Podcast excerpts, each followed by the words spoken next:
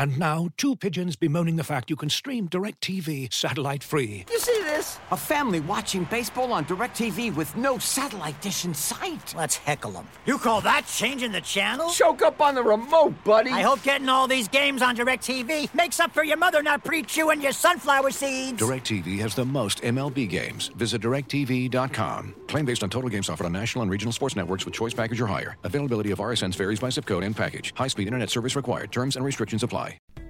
As you've probably heard by now, we've teamed up with BetMGM this season. We'll be using BetMGM lines to make all of our picks, and we'll have special offers for our listeners each week. If you haven't signed up for BetMGM yet, use bonus code The Athletic, and you'll get a one-year subscription to The Athletic plus up to a fifteen hundred dollar first bet offer on your first wager with BetMGM. Here's how it works.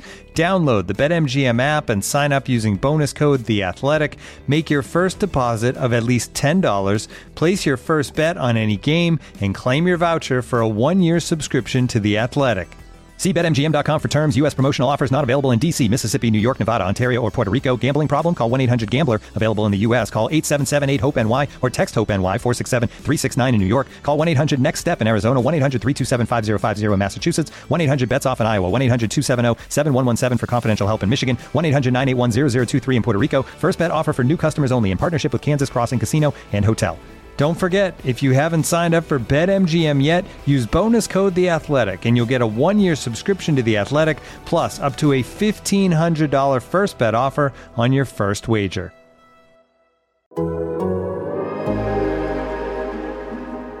Late night, midnight on the interstate. I didn't feel so great until I saw the city. Welcome back to Straight from the Source with Michael Russo. Thanks as always for tuning in. My guest today, John Forslund, the first voice television play-by-play guy for the Seattle Kraken starting in the fall. Longtime play-by-play guy for the Carolina Hurricanes. Started with the Hartford Whalers. Um, got his start way back in the day with the Springfield Indians. And he was in town here uh, to do the NBC game, uh, game one of the Vo- Vegas Golden Knights and the Minnesota Wild. So John and I on sun- Saturday after I landed, uh, the smart guy that I am, I decided to walk over his hotel, do this podcast in about 95 degrees sun right by outside the pool. And in the middle of the podcast, you'll see uh, my cell phone dies, my laptop dies. So I essentially had to wing the podcast, although uh, a lot of the great Twitter questions that you guys asked me, I probably didn't get to because everything that I had fried in the sun. So, uh, really apologize for that. But it's a fun podcast. We talked obviously about Wild and Golden Knights, the playoffs as a whole, his new gig in Seattle, his time with the Carolina Hurricanes uh, last year, um, 15 months ago he was actually staying in Rudy Gobert's hotel room right after him, after the Utah Jazz was, was in Detroit, the Carolina Hurricanes were, and uh, the NBA shuts down, and and uh, John Forslund finds out from the longtime Carolina PR guy Mike Sunheim that he was staying in the room of Rudy Gobert, and he had to go into full isolation, and that was obviously when we found out, uh, you know, when we didn't know a ton about this illness, so he was uh, really uh, worried for a while, but wound up uh, n- not testing positive and having no symptoms as well. But we talk about that, how he got his start. He gives uh, aspiring broadcasters some real good advice as well. Uh, tells us how he unearthed some of his signature signature calls, like uh, that that's hockey baby and hey hey, what do you say?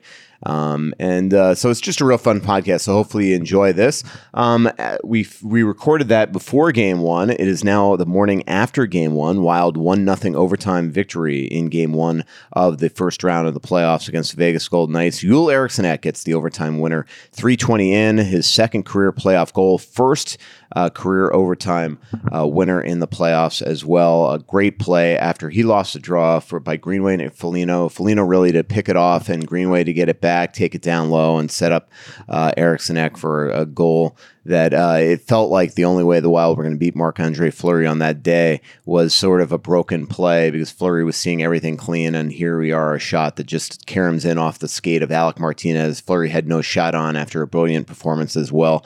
Cam Talbot gets the 42 save shutout.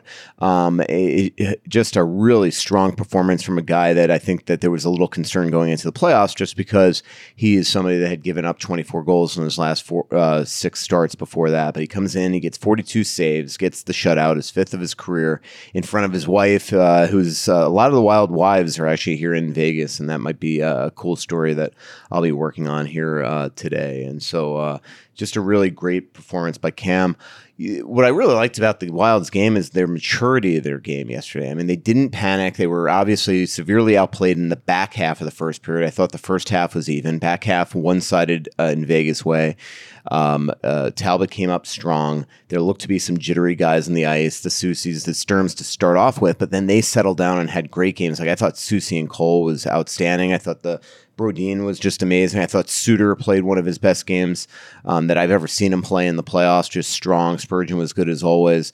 And for the most part, the Wild had a lot of good performances. Uh, the Fiala, Rask, and um, and Johansson line uh, really struggled at times, but otherwise, from that point on, uh, the, the Wild, uh, you know, for the most part, got really good play. I love the play of Zuccarello yesterday. A lot of great defensive plays as well. Um, Kaprizov played another strong game where he dished it out. So uh, just really cool stuff from game one, and we'll see if they can carry that momentum into Tuesday night's uh, game two. Um, interesting thing also today is the Wild are actually going to practice. This is going to be their uh, they they practiced the day before the playoffs, but before that they hadn't practiced in like three weeks. And it was the players that apparently actually said that they wanted to get out of the hotel today in Vegas and practice at 11 a.m. and not stick around. If it would have been like a day and a half if they didn't practice. So that also just shows the leadership inside that locker room.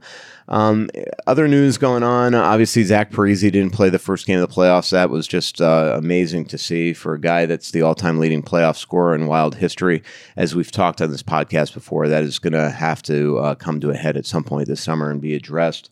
And uh, the Black Aces will be meeting the team uh, Wednesday in St. Paul. The guys that I hear the Wild are considering bringing up are uh, Matt Boldy, Hunter Jones, Louis Belpedio, Calen Addison, Brandon Duhaime, and uh, Connor Dewar. So, uh, so those will be the guys that'll come up. They'll be largely kept from the group. They'll be practicing over at TRIA, where the Wild all year have been practicing over uh, at Xcel Energy Center, just to keep the back and forth uh, commuting during a pandemic uh, for the trainers and everybody to a limited few as well.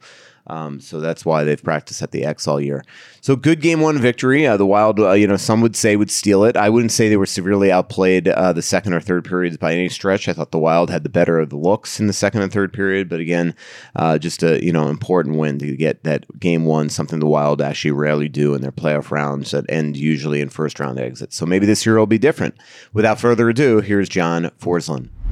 Well, John, uh, man, this is uh, this is perfect. Like, uh, what are the chances that you were going to be staying at the hotel right next to my hotel in Vegas? There's like a thousand hotels here. Um, super best laid beautiful plans, day. Michael. I know. Best, best laid plans. Um, wow. Well, first of all, I, I appreciate you coming on. um, no it's problem. the other funny thing about where you're staying is so I, I, I told you I wanted to get your actual reaction on the podcast, but I told you I had a funny story to start off this podcast. So John's hotel is right across the street from the Elite Medical Center, and I've told this story many times on probably a couple different podcasts. But couple years ago, I went to a uh, wedding in Costa Rica, and it was the same exact. It was January. It was I was in Costa Rica when the Niederreiter Rask trade happened. Okay, so I fly. I have to meet the team in Vegas after the wedding, and I fly from Costa Rica all the way to Atlanta and connect to here. So it was like ten hours of flying. Well, I land here and I can't walk. I mean, I cannot walk. It takes me t- 10 minutes to limp from the gate to the airport. I get to the hotel. I'm like, this is bad. Like my right calf was just, it was just brutal. So naturally, I go on WebMD and try to diagnose myself. I decide that I have that deep vein thrombosis, you know, where you get like a, where you get like a blood clot in your Yeah. leg. And so now I'm like working myself up. And I wind up going to this elite medical center and I spend like seven hours there. They put me through the whole like workup and all this stuff. And then the guy, the doctor comes in and I'm like ready for him to tell me like, we're going to rush you to a real hospital and blah, blah, blah. He goes, all right, you have a pulled calf. Uh, can you sign here? I had a pulled muscle in my calf. calf. Not We only can that, laugh now. yeah, exactly. Not Jeez. not only w- w- was did I have a pulled calf, but the Blue Cross Blue Shield wouldn't cover it because it's like you know a private hospital. Yeah. And like next thing I know, I get like a, a bill in the mail for like eighty five hundred bucks. Oh my god So I had to negotiate that down. Wow. So- what are the tables? yeah, exactly. Huh? So that was the only trip I've ever been to Vegas where I've lost that type of money and and uh, didn't even spend a minute in Wow. the casino. So that was uh, so. I, as I'm This walking, here, I'm like, yeah. So It I'm walking. be. I'm like, your room's probably overlooking the Yeah. hospital that I was Yeah. in. So John, um, first most important question is, uh, who do you think the uh, Wild are going to lose in the expansion draft? Wow. To your Oh, Seattle Kraken. boy. Yeah. Ronnie hasn't divulged this to you. No, no, no. Okay. Good luck with anything there, right? like you're better off discovering the combination of Fort Knox. Yeah, right. Information out of Ron Francis. I, I don't know.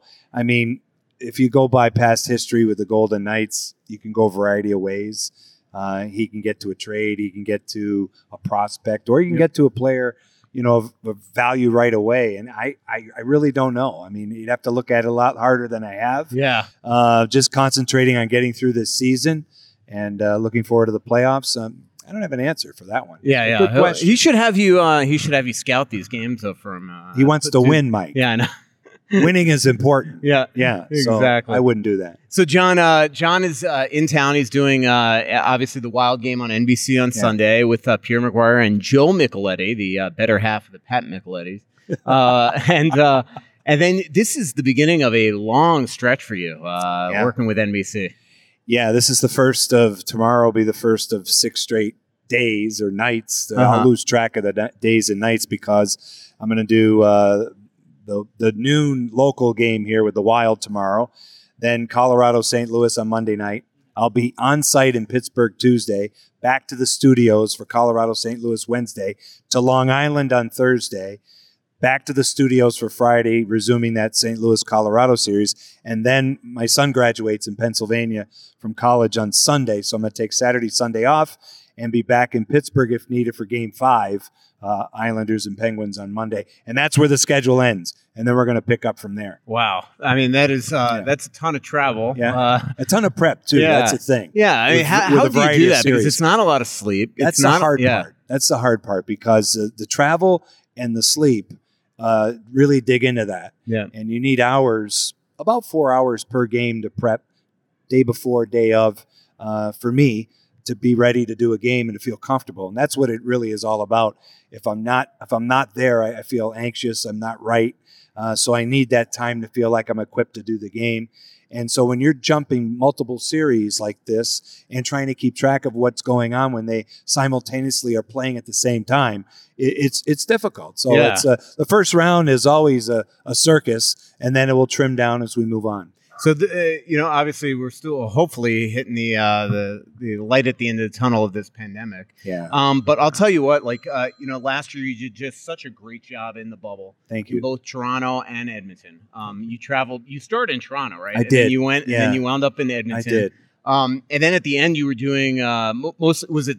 Was it uh, almost like sideline work, or, or Yeah, I did. the- Pierre and I had a segment in the Okay. pregame show. that's what it was. um, and that's what it was. And I was there as a um, safety valve in case the equipment didn't Right. work for Doc. And so I sat there in Ah. the chair right next to Edzo and uh, living vicariously through Doc's call. But I was so happy to see it all the way through after being through the entire thing 70 straight days. Um, remarkable experience. And I think as I look back at that, that's one of the highlights of my career. Yeah, and, and a lot of people wouldn't think that. I mean, most Yeah. people like their tendency in life is to just bitch and moan when you're trapped in a bubble. Yeah. But Well- you uh, you enjoyed it. My 2020 was interesting, starting with the the quarantine Rudy Gobert of the Utah Yeah. Jazz and being in his room in Detroit, Wow. and that kicked off the pause for me. 14 days in isolation at home, and then my contract went awry, and that was difficult. And so then I found myself working solely for NBC in a position I never thought I'd be. But thank God I, I, I did. And it, it turned out to be a remarkable experience from the very beginning, from the first game Brian Boucher and I did, high noon, uh, uh, Rangers in Carolina. That was the very first game. But after four months off and going into an arena with no fans and wondering how, you know, are you going to sound weird? Are you going to sound real? How's this going to work? Uh, and then doing another quarantine in Toronto for five days where I never left my hotel room when I first got there. It was way too much time to think Yeah. about my life and my career and all of that. Anyway, worked out fine. It was a remarkable experience. I was right there to the very end, and thankfully so. And then we went into the off season, and more changes came. Yeah. You were um, in Detroit. You were you, you guys stay at the Westin. Yeah, the it? book Okay. Cadillac. So Yeah. how like I've always wondered that. So how did how did you first find out that you were actually in Rudy's room? I mean, did the, did the Well, what happened was um, the Canes were supposed to play New Jersey, and so we went from Detroit to New Jersey. Sat there for a day. The game was on the Thursday when the league paused, and uh, okay, in the afternoon I got up and I did all my prep because the league never made a call to around one o'clock, I think it was. So then we got the word to get on the buses. We're going home. The two buses, obviously, the team bus, the media bus. So I get on the media bus. I sit the very back, and um, a bunch of our crew gets on, and they're sitting uh, right around me in that. And Mike Sunheim, the media relations director, gets on and says, kicks everybody off, and says he has to talk to me, you know, alone. And I was like, wow, I'd say something? I, I, maybe this was the end, right? Right. They're finally going to get me. yeah right Finally going to let me go after a gazillion years after all know? these Yeah. years, right? No, but he said you were directly exposed to the virus. You were in the room of Rudy Gobert. You know who that is, and I, I of course, knew because Yeah, of what right. had gone on the previous few days with him kind of throwing shade at it and the the pause for the NBA in Oklahoma City and all that. So I was like, wow, okay, now what? And he said, get on the phone with our doctor and see what the next steps are.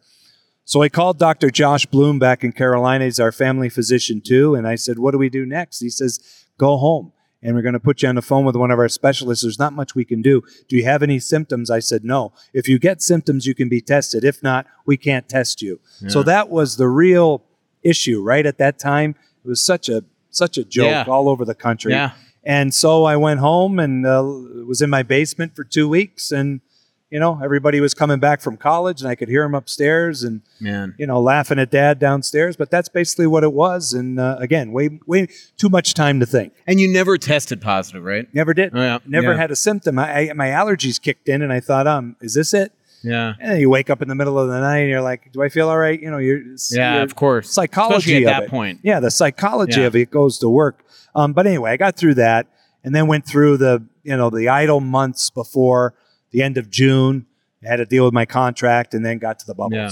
You've been real candid about your contract, and uh, you know, again, as as I mentioned during the open, I mean, you were a legend in not only Raleigh but in Hartford, Thank and you. and uh, st- getting your start in the minors uh, with uh, Springfield, where you're from, too. Yeah. Um, but how, like, how difficult was that whole experience with with the contract? Because because it, it's you know it's funny. I remember when Chuck Kaiton left Raleigh, I was like, man, like he is the Hurricanes. He Yeah, was the no doubt. Whalers, and No doubt. and I put you in that same breath. Thank you. Thank you. So how how how hard was it? It was one of the hardest things I've ever been through. Mhm. And uh, I don't know. I, I still say I'm I'm never going to get over it. Mhm. I've turned the page and I feel really good about where I'm at.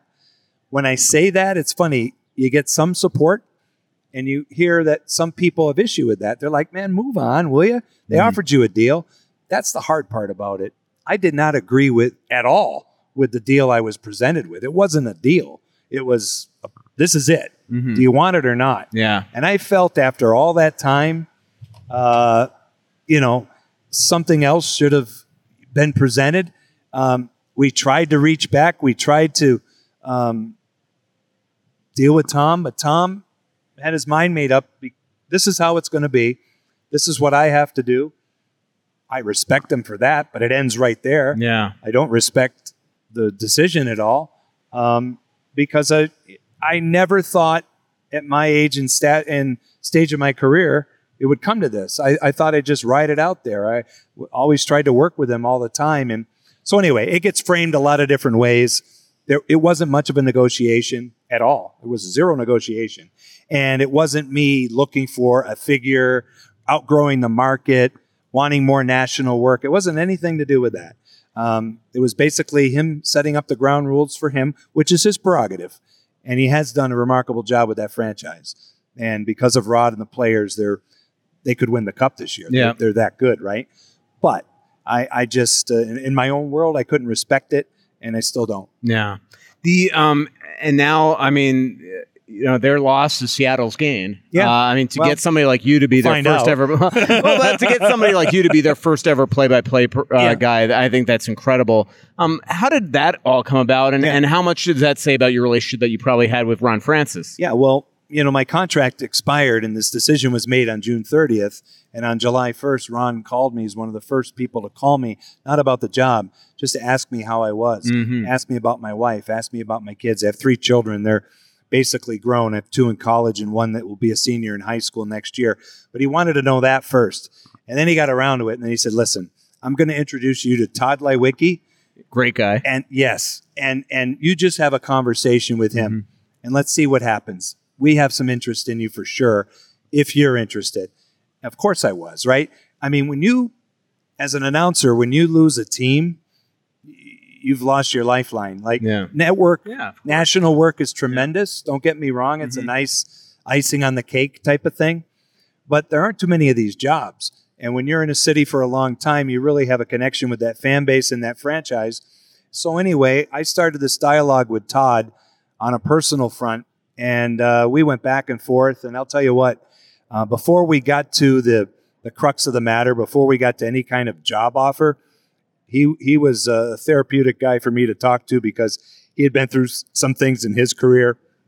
He could relate to this and uh, is basically a sounding board for me. So that that all worked out great.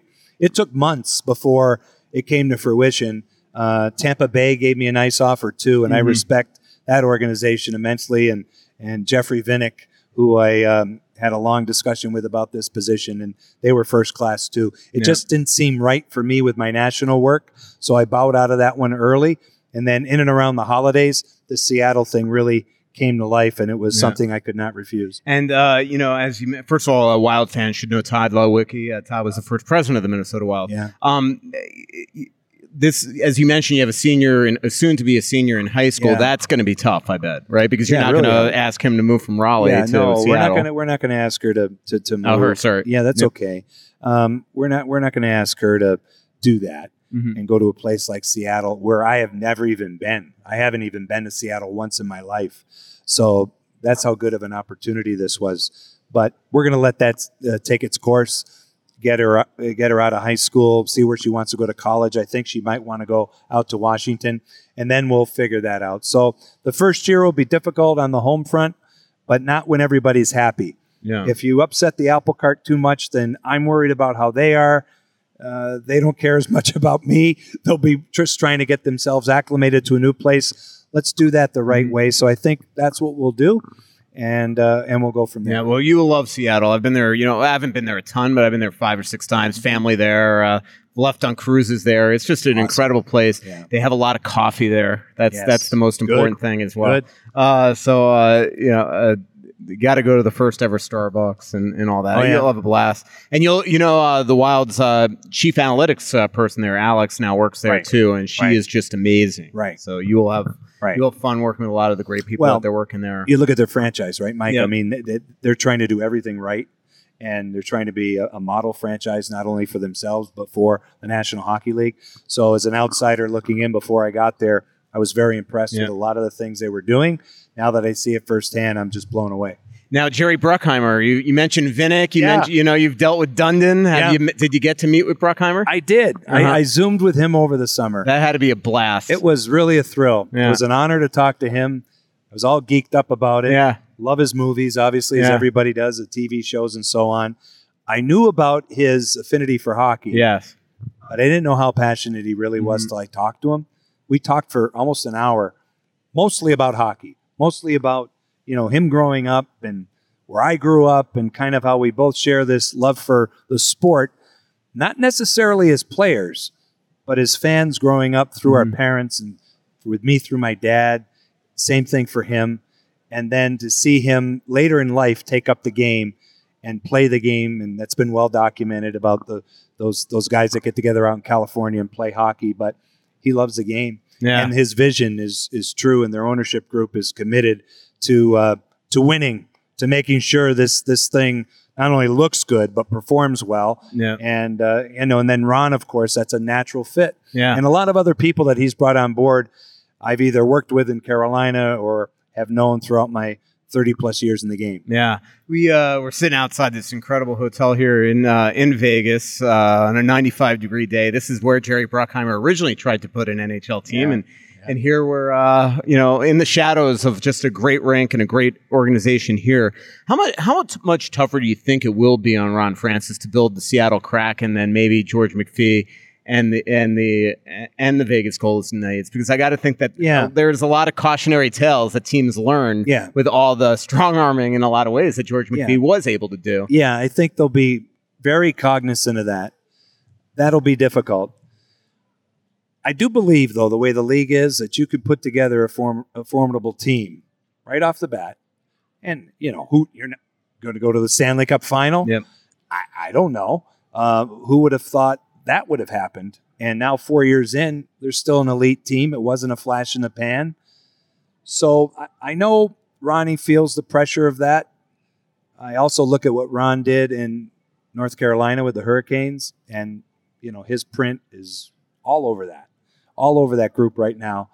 And so I think he learned a little bit about himself in that gig, and I think he's going to put it all together. So he, I trust him. I've Mhm. seen it. I saw him take over a team that had nothing. Cupboard was barren, barren, and and build an organization slowly Mhm. maybe too slow for the new ownership.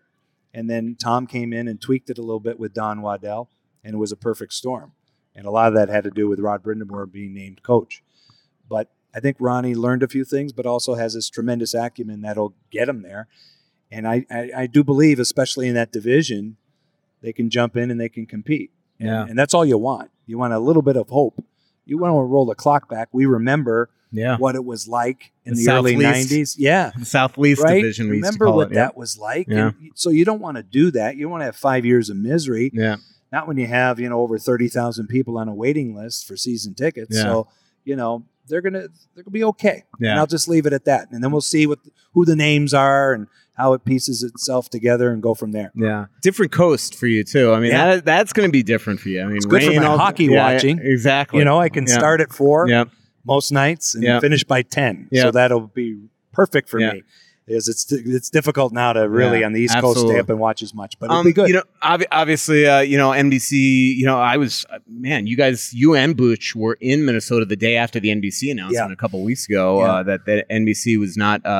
That the league wasn't re-upping with NBC and that it now is going to be ESPN and TNT. Um, you are extremely popular not only for your work with Carolina, but because so many people nationwide get to watch you all the time on national broadcasts. Is that something that you hope to continue? I hope to. Yeah. I hope there's a place for me. I'm Mhm. not. I'm, there's no talks going on right now, but um, I hope there will be. Um, worked a long time to kind of get in that slot, and I love doing the national work. I, re- I really do. As long as I can offset it with my my regional package, and Seattle contoured a deal to make it that way for me. So I have the ability to do national work. I have the Mhm. ability to do. Obviously, that's my. Um, my first my first direction would be the Seattle Kraken, but they see that as a beacon for their franchise to have one of their personalities as a national voice too. That could be a good thing. Yeah. Have they uh, looked? Have they hired a color analyst yet, yet. or will you be part of that? co- Not those yet. conversations. I, I, um, they're keeping me up to date on the Mhm. direction in which they're headed, but to, to my knowledge, as of right now, it's still you know coming together. are there uh, former NHLers that are that are based in Seattle right now um, that- that you Uh, know of? No, the not- only one I can think of that's in the Washington area is Kevin Constantine. yeah, uh, he- no, but, uh, not to my knowledge. Okay. Um, eh, you know, I think that based on what's happened here uh, with the national rights, I think there's Right. some national people that are interested, which is really cool. Um, but it's up to the Kraken to decide which direction they want to go. You, you want to go that route? Mm-hmm. You know, you already got a, an older guy and me, right? And do you want to try somebody newer? Do you want to try a younger guy fresh off the playing ranks and, and go in that direction? We'll see. Yeah. Um, a lot of every time I have a broadcaster on my podcast, a lot of aspiring broadcasters, young broadcasters listen. Um, you you know, everybody has a different path to to, to Yeah. get to where they aspire to be. You had to work your way up. I mean, you didn't just become John Forslund overnight. No. Uh, tell everybody your path and, and how Yeah. you how you got to be in this chair. Well, I, I think I decided when I was 10, 9 or 10, I wanted to do it. Um, I've told the story before. When Bobby Orr scored that goal in 1970, I know exactly where I was in, in my aunt's house on Mother's Day watching the game by myself. But it was Dan Kelly's cadence and the call that Mhm. drew me to it. It became a hobby. I started doing games off the television like many young kids do as a hobby. Uh, my dad did color for me, and I did every single Bruins game, which all of them were televised back in those days on Uh-huh. TV 38 that I that I could do, and that was my that was my thing. In high school, I asked my guidance counselor, "Hey, I want to I want to do play by play in the National Hockey League, radio or television. What do you think?" She said, I'm, I'm, I don't even know how to steer you in that direction. I guess there's some schools we could look at, but remember, ESPN started in 1979. I graduated high school in 79. So you're basically dealing with six television Right, stations. We didn't have, you know, this this uh, burgeoning world that we live in today with multimedia platforms for for professional college sports. So anyway, I went to college for something else. I took one course in broadcast journalism. It was taught by a, a news director, oddly enough, from an NBC station locally in Springfield, Mass. I, vo- I voiced over the 81 Super Bowl, 49ers, Bengals. Took it real seriously, Wow. came in with my charts, did the game, and he did he did two things. He, he offered me a job as, a, as an anchor at one of their sister stations out west. I was only a junior in college. And then he said, and I turned it down because I wanted to see my education through. And he said, if you ever get a chance to do this, go for it because you have an ability that really I don't think anybody can teach. I kept it in the back of my mind. I took an internship in Springfield in the American Hockey League at the end of my grad work, and Peter Cooney gave me an opportunity to um, broadcast. And I was there for seven years. I went to the Whalers in 1995. They made a change. I became the TV voice of the Whalers in 95, and that's it. Yeah. So I had some breaks, I had some good fortune, um, but I worked my tail off, and I, I did a variety of jobs like most do in the American Hockey League to earn my keep, to get an opportunity to broadcast. Because Peter was my boss, and he told me, you know, if you want to do this, that's the last thing on the list, man. You Yeah. you got to sell, you got to do the PR, you got to do group tickets for us, you got to do marketing. We had four people in the front office, so I Mm-hmm. learned the business, and I worked a lot of hours for zero pay. It was all worth it. Yeah, in Springfield, like I I know, whenever I sit down with Kenny Albert, I love the story. when Oh, yeah, was- we were there to together. He, Yeah. he used to be roommates with Barry Trotz, right, Yes. in Baltimore. Like, Yes. did, did you have any experiences like that, where all of a sudden, like some big coach now is your Yeah, roommate? In well, Spring- Jimmy Roberts Okay. was, um, you know, God rest his soul, Yeah. was a big, big influence on my life. Wow. And around that same time, he Uh-huh. was coaching Springfield. So Kenny was there, John Kelly was there, um, Jimmy Jackson was in Mhm. Utica.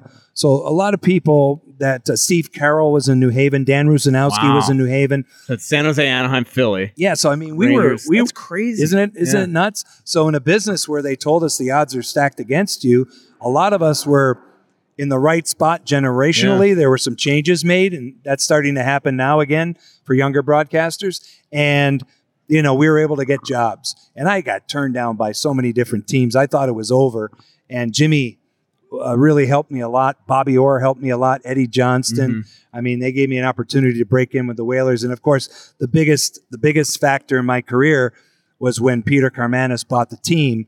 Jim Rutherford came on and, and took over the day to day operation, and he's the guy that gave me the opportunity to do this. One of my favorite people in the game. Yeah, me too. And so when they relocated to Raleigh, there was no doubt in your mind you were going with the team. Well, it's funny. My Okay. contract had a year to go, and uh, um Fred Cusick, 40 years plus, retired as the voice of the Bruins. And he was asked in the Boston Herald, who should be your successor?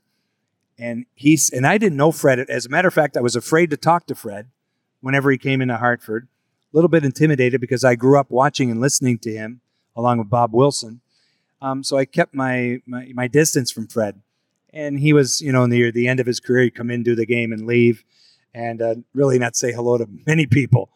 Terrific broadcaster, Hall of Famer, obviously. But anyway, he said John Forslund in Hartford. So TV 38 had a split deal. 38 did the road games, NESN did the home games. Dale Arnold was brought in to do the NESN, package, and Dave Shea, Sean McDonough, and myself were the finalists for that 38 gig.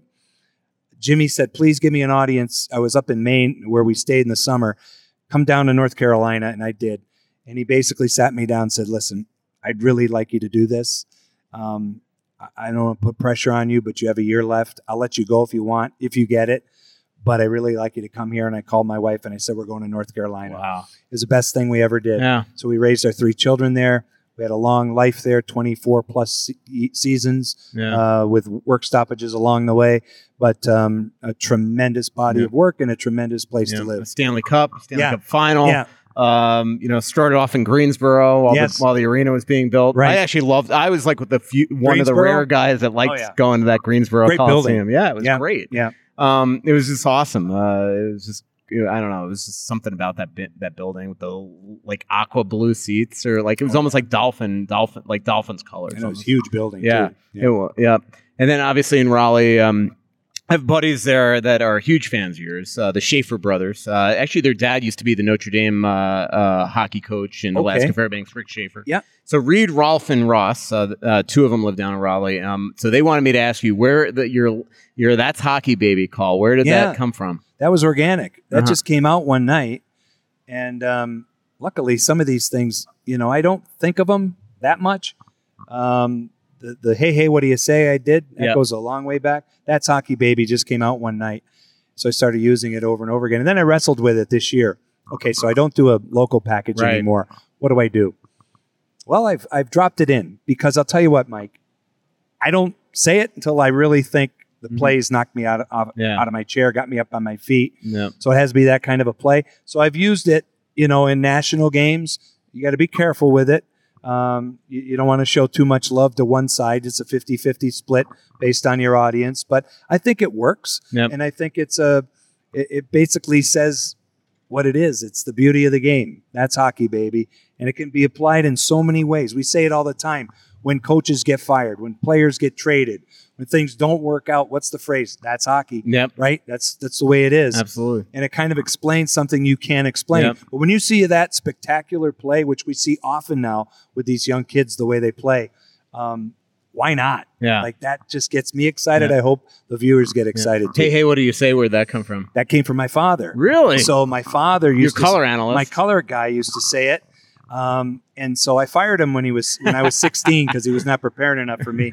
But anyway, he'd say that if he met you as a salesman, I coached us in little league baseball. He'd say it all the time. But anyway, I received my first paycheck in 1985, January 1985, Uh huh. and the next day, uh, I worked the game that night at home, and he was at the game. He, he and my mom had tickets, and they were at the game.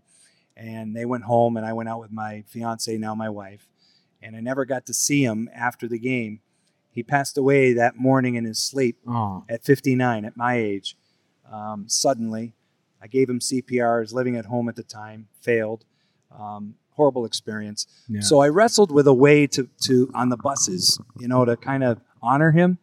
So I just used it once on a goal. And then I decided, you know what? I'm going to stamp a game. When I think the game is over, I'm going to say it. And so I did. That's and I never amazing. told anybody why until when they won back to back Calder Cups in 89 and 90, uh, 90 91 it was. Um, reporters asked me about it and I told the story. That was What an first time. incredible story. Yeah, that's that's, why. lovely. And so people, some people cynically have, have taken issue with it. It's hokey, you know, blah blah blah, and you know you hear about it today with Twitter and all. Yeah. I don't care. yeah. It's for my father. No, absolutely. That's. Like, you know, it's uh, the Wild have a uh, one of their security person right in front of their door. is a guy named Wes, great guy. Um, he does this thing with his ear at the whenever Gorg's doing a sideline hit, and it's all it's always it's to honor his mom. He used to do it when his mom was sick That's great. to let him know to let her know that that he was thinking of her. That's great. And then when she passed away, he continued doing it. That's um, great. So I just uh, it's amazing and it's amazing story. Looking for an assist with your credit card but can't get a hold of anyone? Luckily, with 24 7 US based live customer service from Discover, everyone has the option to talk to a real person anytime, day or night. Yep, you heard that right. You can talk to a real human in customer service anytime. Sounds like a real game changer if you ask us. Make the right call and get the service you deserve with Discover. Limitations apply. See terms at discover.com slash credit card. Looking for an assist with your credit card but can't get a hold of anyone? Luckily, with 24 7 US based live customer service from Discover, everyone has the option to talk to a real person anytime, day or night. Yep, you heard that right. You can talk to a real human in customer service at any time. Sounds like a real game changer if you ask us. Make the right call and get the service you deserve with Discover. Limitations apply. See terms at discover.com/slash credit card. You've worked with a ton of color guys. I got to think that you know, obviously you work with Tripp, so you have this in, uh, immense chemistry with him down in, in Raleigh. But when you do NBC, it's sort of like, you know, you're Boucher last week. Tomorrow on NBC, you're going to be with with Twitterless Joe Micheletti, as I like to call him, and Pierre McGuire. I always say that because uh, so i at the Stanley Cup Final in Nashville, I had dinner with him and Liz, Linda Cohn. Yeah. and uh, and the whole meal, I was trying to get him to join Twitter. And uh, because Never Pat, happened. Pat, Yeah, so he's on it, He's prolific on Yeah. Twitter, almost more so than me. So Yeah. I was trying to, I was trying to get him to do it, but uh, but he wouldn't do it. So ever since I call him Twitterless Joe. Um, but uh, how how does how's like it's got to be uh, like even in in Minnesota. Yeah. Uh, you know, Anthony LaPanta works with Wes Walz, Ryan Carter, Mark Parrish, Gigi Marvin, Lou Nanne. Lou, you know, it can yeah. be a different Yeah. person each night. And Yeah. I got to think, as a play-by-play guy, you have to know the tendencies of the people you're talking that you're with to know how to get them involved in the show. And they have to be really good. Yeah. And so both those things have to be in play. Yes, as a play-by-play guy, a, a play caller, you know, you're the setup man. You're trying to make sure you lead them in the right direction. They they spike the ball, but they have to be really proficient at their jobs to make it work. And we're lucky to have so many great guys at NBC. But in my career, I've worked with right from the very beginning. My very first full-time partner was Daryl Reaugh who's a dear friend of mine, and and uh, we only worked one season together, and we've done some uh, national work, not as much lately, but uh, we we've had an we've had an opportunity to uh, cross paths that way. But Tripp and I started together the second year of the Hurricanes, 1998. Um, forged a, for lack of a better term, a marriage that uh, was rocky sometimes and at other times harmonious. By and large, I've watched him grow. I've watched him, you know, take his abilities to another level. Um, really good for that market. A really good niche there with the with the Caniacs. Um, and then, of course, uh, you know, I had Billy Gardner for a season in Hartford after Razor left, and then all of the national people that I've worked with, uh, and most recently with Eddie, Pierre, Bush, Jonesy. Uh, it goes on and on. And the new people, Anson Carter, who's uh, coming out of the studio more now to do some games. Dominic Moore, who's brand new this season, uh, bright future, uh, has an excellent way of of articulating what he sees. Harvard boy. Not yeah, of course, not too far removed from the game as a player. Um, succinct, which is a skill. If you come by it naturally, that's even better because this is a business where if you get way too verbose, uh, it's over. So uh, you know, I think he does a really good job with that. So AJ Mleczko, um, I've done a ton of work with her playoff series. Um, she wants to uh, uh, continue down this path and should. Uh, she's got a ton of talent, great playing experience, role model, uh, you know, all these things. So at the national level, that's what you're dealing with too. You're dealing with not only people that I think are excellent at their jobs, but also are, are role models for young hockey players and, and, and people that aspire to do what we do. The um, by the way, uh, speaking of uh, prolific Micheletti, what do- what do you know? I got a uh, tweet from him. From Pat? Yep, says uh, ask him how much he enjoyed calling the 1986 Springfield Indians, led by f- Coach Fred Creighton and player assistant Gord Lane. Was Pat on that team? Yeah, Pat, Pat was on that team. Pat was, uh, unlike his brother Joe, very nice man. um, Pat was probably as nice to me at that stage of my career By the way, this As- doesn't shock me because as uh, anybody. Yeah, like uh, Pat's uh, son Alex, who's uh, basically my gift guy at the Athletic. He's become Yeah. that. He couldn't be the nice, like he's the nicest human Yeah, being I think yeah. I ever met. They're great family. yeah. And um, Pat, right away, uh, took a liking to me and treated me with respect. I've never forgotten it. Yeah, It was an odd group. It was an Islander North Star split. You had Tim Coulis, you had uh, Terry Martin, you had uh, Kari Takko in goal.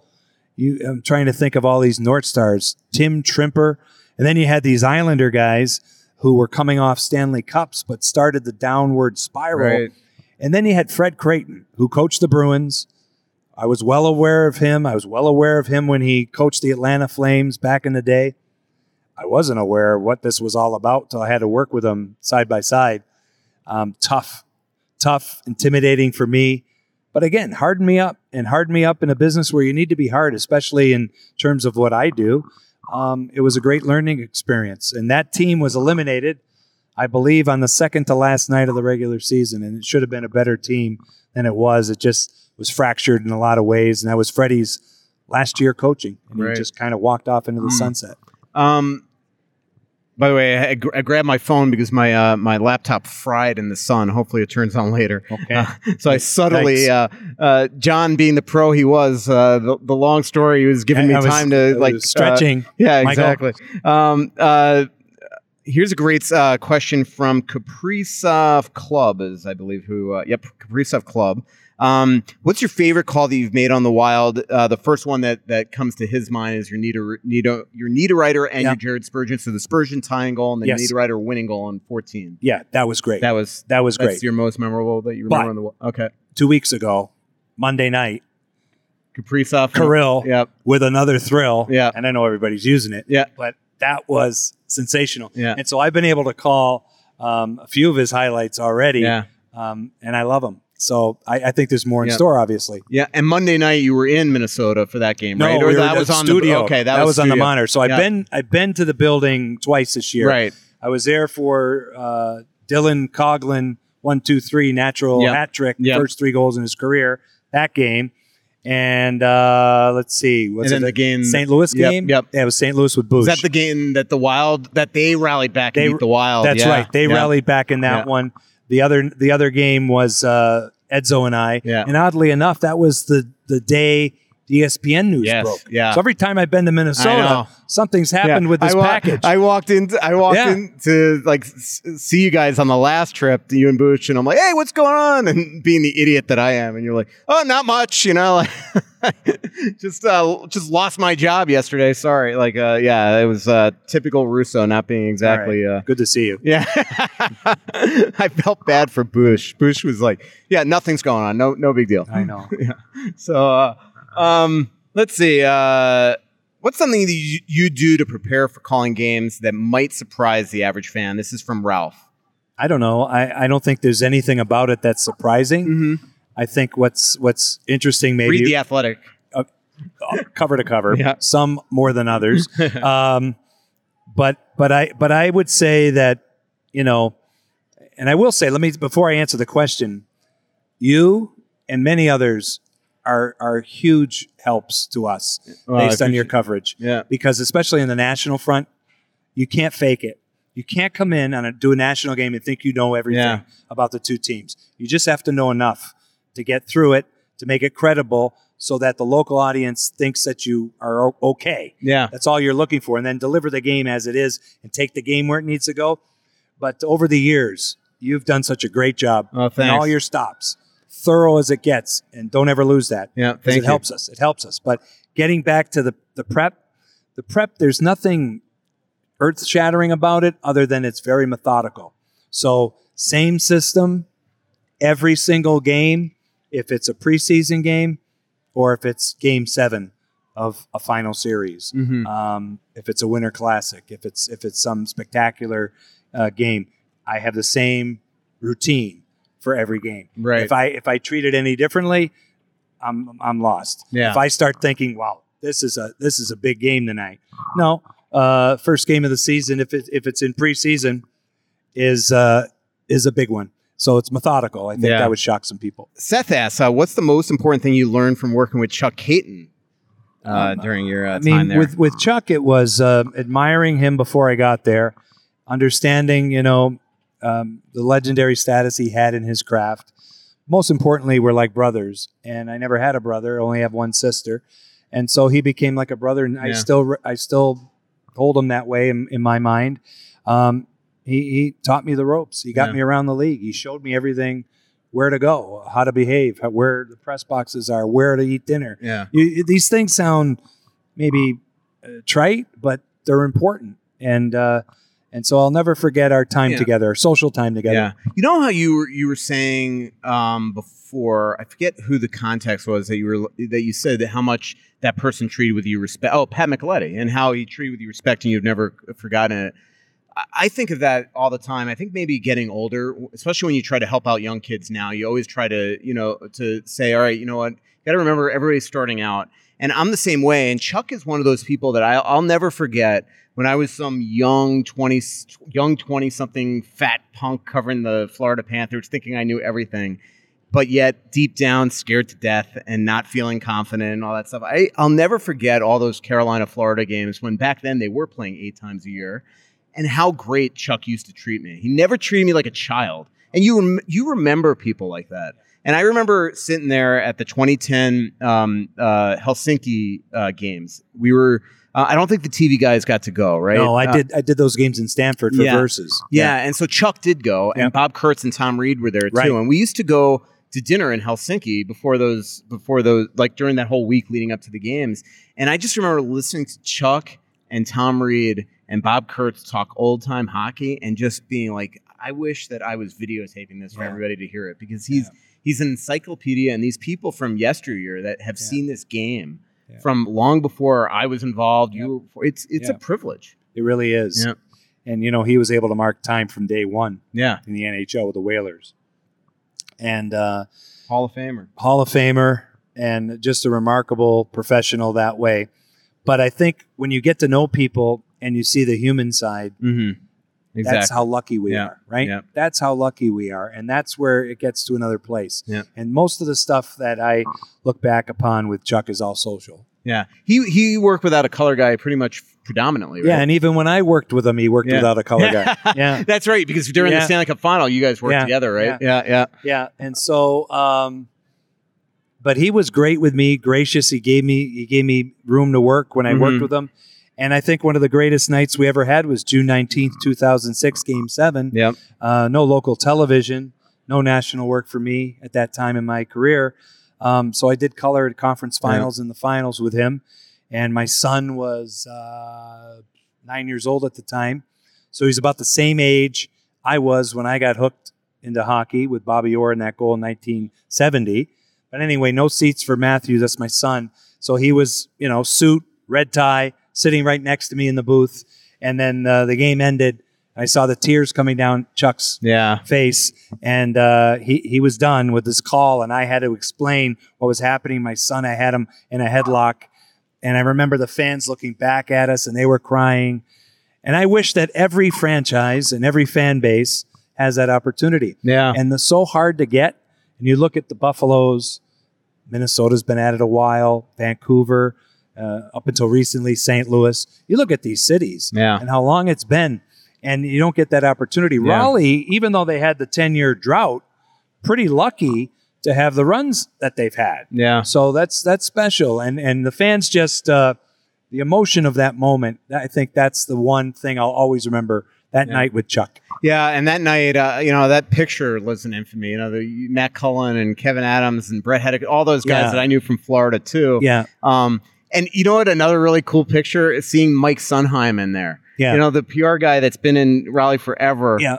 A young Mike Sundheim now. Yeah. Now he's And- got the frosted and hair. Kyle and- Hanlon, yeah, right? yeah. And- it's but- just really cool. But I'll tell you what the the the um the the credit for all of that goes to Peter Laviolette in terms of the oneness. He brought that organization together.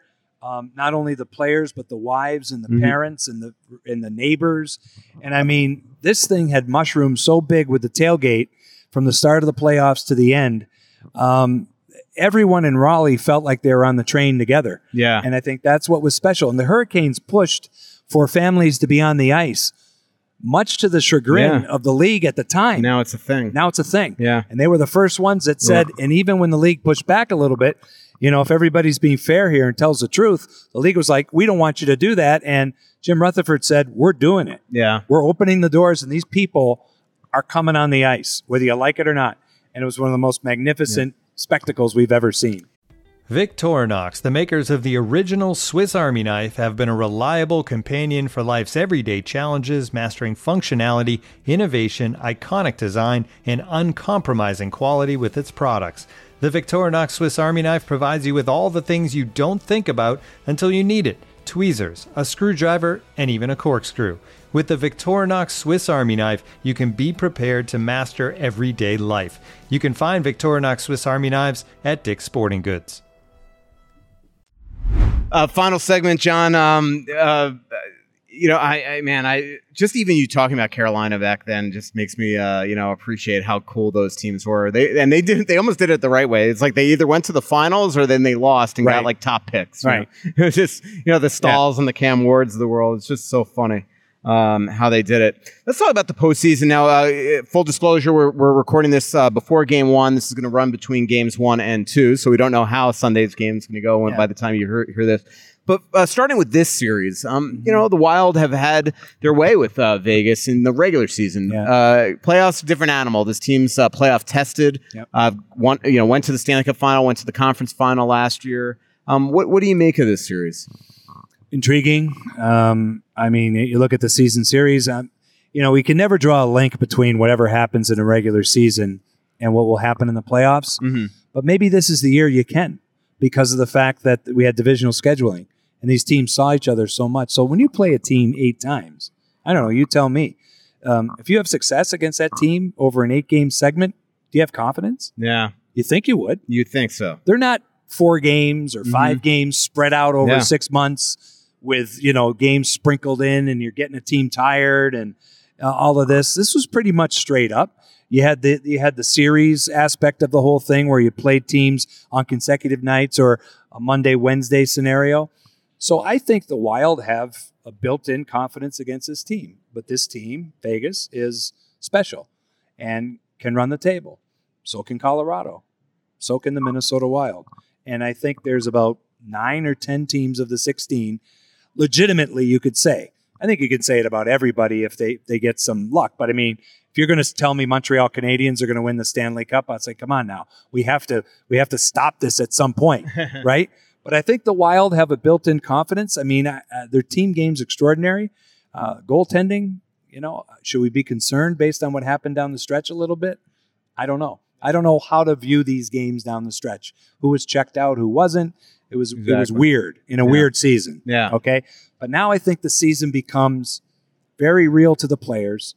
So it's all about the Wild containing Vegas's best push, which comes tomorrow, Right, absolutely. and that's the key. and they and you could tell. I mean, they are going to come motivated. Yeah. The Golden Knights. I mean, when they're t- when when Mark Stone every press conference talks about Ryan Reaves coming back and and Yep. going to shut the Wild up. You know, it shows you that the Wild are in their head because I don't think anybody would ever look at the Wild as a heavy team by any stretch. But there's No. something they they they they do like to chirp. That's Yep. clear. It's Yep. gotten under Mark Stone's uh, skin. But they do have guys in your that play in your face hockey. Yeah. You know, the Eriksson Eks, the Folignos, the Hartmans. They they rub people the wrong way just by not even playing in a physical way, but just always being there. That's what Eriksson Ek does to just drive players crazy. Right. And that line has been together Yeah. most of the season, Yep. right? Yep. And so when you have an identifiable line, you're already on to something. And if that line does what they need to do, then each shift on the bench, starting in game one, be like, okay, boys, Yeah. we're here. Yeah. We could do we this. survived the push. Mhm. You know, Talbot makes a couple of big saves. You get a kill. I mean, the thing about Vegas, as you know, they come out of the chute in this building Yeah. like no other team. yeah. They they they right from the beginning of their existence. Yep. They were all about scoring first. They're all about scoring the first five minutes, and then just a run and run show. Yeah. Um, DeBoer's an excellent coach who Yep. has, also has a real strong team game in place. Unbelievable back end. Yeah. Great goaltending. This is going to be a fun series to watch. But I think I think the confidence factor, if it's able to uh, cultivate and grow, it'll be interesting to see where it takes a while. Yeah. Um, and by the way, we're winging it now because now my phone died because of the sun. So uh, Okay. so now we're really This- ad living. this Now I'm going to show you if I'm a professional or not. You are. Um, the I uh, think. yeah, the, the one thing about this uh, Vegas team too is Pacioretty's been somebody that has killed the Wild this year, and Yeah. and he's not. He, it looks like Right. he's not going to be available for Game One. Right. But they're, it looks like they're getting Nosek back. They're getting Reaves back. Uh, Martinez practiced today, I believe. Yep. Yeah. Which is, but a lot. They're banged up. Yeah, they are banged up. Yep. So that's always a huge factor. I think they need Pacioretty. Yeah. Um, you know, they, they need his goal scoring. They need him to complete that line. They, he needs to complete the first line that has two elite players and is getting by with with all due respect, a, a second or third line center, Yeah. and they have one of the best first lines in the game. So Yeah. they're the only team in the league Yeah. that can say that. Yeah. Chandler Stephenson Yeah. centers this top line. Yeah. Is Although every- Vic, uh, the some uh, Wild fans will tell you that the Wild have had that all year with Victor Rask. Well, but- the the Wild, I think, are one to four. yeah, yeah, I think you can't. Uh, maybe the fourth line, you can put a number on it. But I, I've watched them enough to, to say they have that great Yeah. thing that Scotty Bowman used to talk about all the time. Don't don't number my lines. Yeah. Pretty hard when he threw out Lemaire, Lafleur, and Shutt. Yeah. But he was the one that said it all the time. Um, and I think that's a good thing for Minnesota, and it's right in the wheelhouse of the coach. Yeah. And uh, who's done a remarkable job. Yeah. By the way, you know something uh somebody told me also is that you you're one of those people in your headset. You like you you dial up the sound, right? You want to yeah, you want to Yeah. hear I fight what's the effects. going on. Yeah. yeah. Yeah. So I love I love uh, high end, a lot of high end. I like to hear the crowd. I like to hear the ice effects, and I like it jammed up high so I can fight it. Yeah. right. Yeah. Wow. That's pretty neat. Yeah, and a lot of guys don't like Yeah, that. they want it guys silent, just right? themselves. Right. They can hear themselves enunciate. and the producer. I'm not like that. Well, you always hear the producer. Yeah, yeah. You always hear the producer, but I like it that way. Yeah, that's pretty neat. Um, the uh, the I don't want to put you on the spot, but like you, you you're going to be doing a lot of games. So I know you've prepped for a lot of things. What do you think? Who do you think is maybe the one dark horse that's going to surprise us? Because you know, the I, like like part of me still thinks St. Louis, but maybe I'm maybe I'm wrong. I mean, St. Louis is playing well down the stretch. They're a Um, good team. yeah, They're good I- you know, it seems like they're they're playoff tested. It seems like they're coming on when it matters. Wouldn't that be something? I had them against Colorado quite a bit Mhm. this year, in and around their COVID thing, the second Right. COVID go around. So it's hard to say where it was. The one game was really competitive on a Wednesday night in St. Louis. They all had been vaccinated on the previous Monday. Yeah, They all had this mysterious flu side effects or whatever. They still played well, but I watched them and I watched them close out their season, you know, albeit against LA, but man, high octane. yeah, Like it's just it's unbelievable. So at the start of the season, I had picked Colorado and I had picked Tampa Bay. A lot of people did. Yep. I don't vary too much on that. Minnesota's my dark horse in the West, uh, Western Division. I don't have a dark horse in that North Division. Um, Winnipeg baffles me. Yeah, I I think don't- they should be better than they are. yeah. It's weird. Maybe they will be. Um, I'm a, not a big fan of Edmonton team wise. Two unbelievable players. Wow. But uh, goaltending and all of that, I, don't- I don't know. Uh, Toronto's good. Yeah. And then Toronto could be the freshest team to get to the four. Central Division's intriguing. Um, I've seen every Carolina game just about. Um, they're outstanding. They need to be pushed to another level, though. They're they're almost too good for their own good. At one point during the season, they were winning games when they weren't playing right. They're winning games based on their power play. They're winning games dominating a division. I mean, I thought any way you slice it, Tampa Bay, Carolina, Florida would be one, two, three in that bracket. Surprised at Nashville. So the four in the East, nobody's a dark horse for me. They're all good. I've had Pittsburgh a ton this year. I think Sullivan has done a remarkable job. Should be coach of the year, in my opinion. Um, and then there's Nashville. Can they beat Carolina? Nine out of 10 will tell you no, and I'd probably go that way, but it wouldn't surprise me if that's our upset. Yeah, really. If we have an upset in the in the first round, it might be a situation for the Hurricanes, just like it was in 06. They had to lose the first two games to Montreal, fall behind in Montreal in game three, go to Cam Ward, and then poof, off they went. Um, I think they'll get pushed hard by the Preds. I like their fourth line. I like their team game. Their goaltending's been off the charts. Their D is sound. Josi's at another level. Um, so that's going to be an interesting series to watch. Florida have any chance against Tampa Bay? They do because I don't think Tampa is uh, clicking, um, but they can find it. And then, of course, there's Vasilevskiy. So I'm always going to bet on the best goalie. So I still think Tampa Bay will beat them, but I think it'll be a, a real tough series. And it'll be interesting to see, you know, what kind of juice um, the winner has Yeah. for the next level. And that's why I say if Carolina is successful, you know, maybe Florida and Tampa Bay exhaust themselves, and that's all part of the playoffs, Mm-hmm. Yeah. as you know. Yep. So uh, Sunday you do a noon game. Will you leave right after? Yeah, I'm leaving. Well, we're leaving in the evening, and then I have Colorado St. Louis game one from the studios in Stamford Oh on Monday, goodness. and then Tuesday I'm at Pittsburgh. Islanders, Wow. Pittsburgh. Yeah. So is that just because like will Denver not allow you in the building? yeah, or, like, it has a lot to do with. Uh, because you know you're flying over Denver. I know, I, but but we got to do that Pittsburgh game too. Right, So I think it's a way to, to cover it all. Yeah. And as you know, we cover it all Yeah. at NBC. So every single playoff game, whether we're allowed in the market or not, it's up to the, the market, I guess. But oftentimes we are in Yeah. simultaneously against the regional, but uh, we don't have exclusivity until we, on the Yeah. weekends. In second round, Yeah. we do. The- you you've you've had to have. Uh, didn't you have a major travel issue a couple years ago? Didn't you get stranded in Dallas or something on the way to California? Yeah, it's the only game I ever missed. Yeah, what was that again? I, yeah. So I was coming from.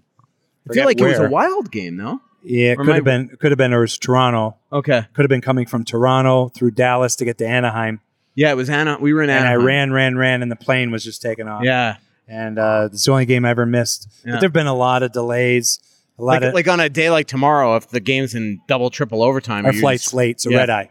Oh, okay. So we'd have to have an epic, Yeah, yeah. epic game Yeah, for that to be in not, because jeopardy. I have uh, dinner reservations Yeah, let's tomorrow, hope and not. it's all about me Yeah, as usual. I hear you. Um, hey, uh, you know, as usual, uh, John, I, I just always love sitting down and talking hockey with Thank you. you, Michael. Um, you know, I wish you a lot of luck in Seattle too, but Thanks, I, but man, I would just give anything to see on ESPN or TNT as well because I just think that's where a lot of people have respected, uh, you know, learned to respect you that you're just not in that one little niche market in the southeast. I've. I learned that in Florida that you know sometimes you gotta yeah, you it's know, hard. get into a bigger scale. It's hard to emerge Yeah. from that, you know. And I thank Sam Flood for giving me those opportunities, and uh, very proud of what we all did at NBC over the years. And we'll see where the new packages go. Final uh, thought: uh, What's your if you had to give one young broadcaster listening to this advice, what would it be?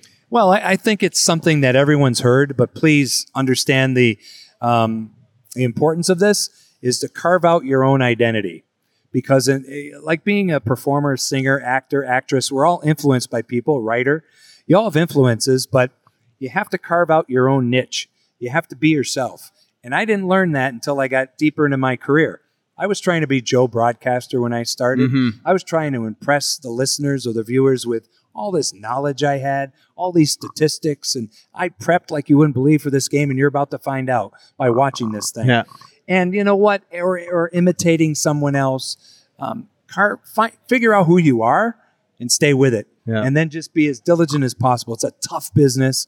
Um, but if you want it bad enough, you'll get there. Yeah. And so many people say that, but it is true. But I really believe you have to find out who you are and be your own person. Yeah. And um, again, that didn't happen for years for me. Yeah. And then it, and then it finally kind of kicked in, and um, and and a lot of people helped me with that. So Yeah, I'm glad they did. That's awesome. Yeah, that's how I feel with writing even too. It's like we all Yeah. have our own writer's voice, and you can't. I can't write outright Michael Farber, right? I Right, mean- but, but he's already been Michael Farber. yeah, So why would you want to be? Exactly. Well, geez, just like Michael Farber. No, he's like Michael Russo. Yeah. That's the way it should be, you know. And if people say that about me, I'm flattered by it. But that's what I think. Dan Kelly was a huge influence for me. Fred Cusick, huge influence. What little bit I got of Bob Cole, but I got it later.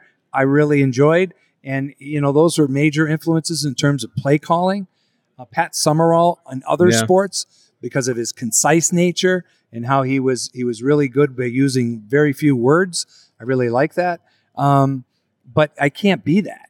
Yeah. You can't. I, you can't emulate that. You can't be the copycat of that. Yep. There's only one Doc Emrick. Yep. You know, there's Yeah. only there's only one, and sure, there's influence there too. And let me say this: there's a there's an individual who has helped me a great deal Yeah. professionally before I got to know him, and now that I've gotten to know him, uh, great man. Yeah. And uh, we all we all are lucky that we Yeah. had to be Yep. voyeurs on his career. And another guy that just takes care of the young broadcaster. Sure I can't tell you how many times Sure I've, does. I've brought some young broadcaster. Just, oh, give him my email. Yep. You know, like that. Just have him It's send time for everybody. It's crazy. Yep. It's amazing. Hey, John, a lot of a lot of fun. Looking forward Thank to you, seeing the broadcast booth tomorrow here at T-Mobile Arena. Talk to you tomorrow. Thank you. and always podcasts throughout our network. Uh, you can hear Craig Custance and Sean Gentile debut the Athletic Hockey Show Tuesday edition. Their first guest, Ryan Miller, uh, this week. Uh, Don Waddell, the GM of the Carolina Hurricanes, joins Scott Burnside and Pierre LeBrun on the two man advantage edition of the Athletic Hockey Show on Wednesday. And Erin Andrews spends the full 60 with Craig Custance on the season finale of the full 60. That's Thursday at The Athletic. Check out our comment section for each podcast episode of The Athletic app and rate and subscribe to Straight from the Source on Apple. If you aren't already a subscriber, go to theathletic.com slash straight from the source and receive a subscription for just $3.99 per month.